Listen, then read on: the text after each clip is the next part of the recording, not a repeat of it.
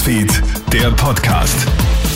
Hi, Tamara Hendrich bei dir vom Kronehit Newsfeed. Ich melde mich mit einem kurzen Nachrichtenupdate für deinen Start in den Montag.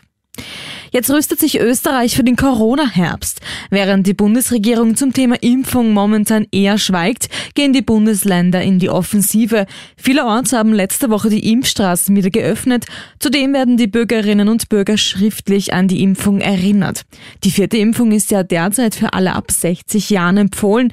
Das Problem ist allerdings das riesige Impfloch bei der dritten Impfung. Denn viele haben auf die dritte Dosis verzichtet und die sollte dringend nachgeholt werden, empfiehlt Virologe Norbert Nowotny. Die erste und zweite, die liegt schon sehr lange zurück. Das heißt, die ist mehr als nur notwendig zum jetzigen Zeitpunkt. Und nicht nur Risikogruppen können schwer erkranken. Und die dritte Impfung, die wirklich abgeschlossene Grundimmunisierung, schützt da eigentlich sehr gut.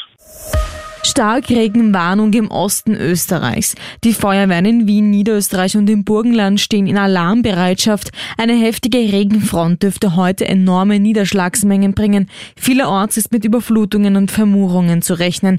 Niederösterreichs Feuerwehrsprecher Franz Resberger. Wenn die Regenmengen eintreffen, die prognostiziert sind, dann müssen wir mit kleinräumigen Überflutungen rechnen. Das heißt, Straßenunterführungen können überflutet werden. Da sind wir dann gefordert, diese auszupumpen. Aber wie gesagt, wir sind vorbereitet und haben alle Maßnahmen getroffen, um rasch reagieren zu können.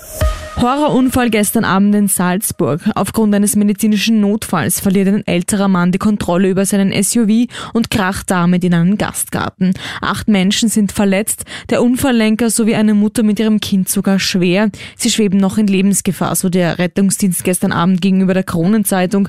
Zur Erkrankung des Lenkers, die mutmaßlich zu dem Unfall geführt hat, ist nichts bekannt. Beim Wandern oder Spazierengehen ausrutschen, das kann wirklich jedem passieren, auch unserem Bundespräsidenten.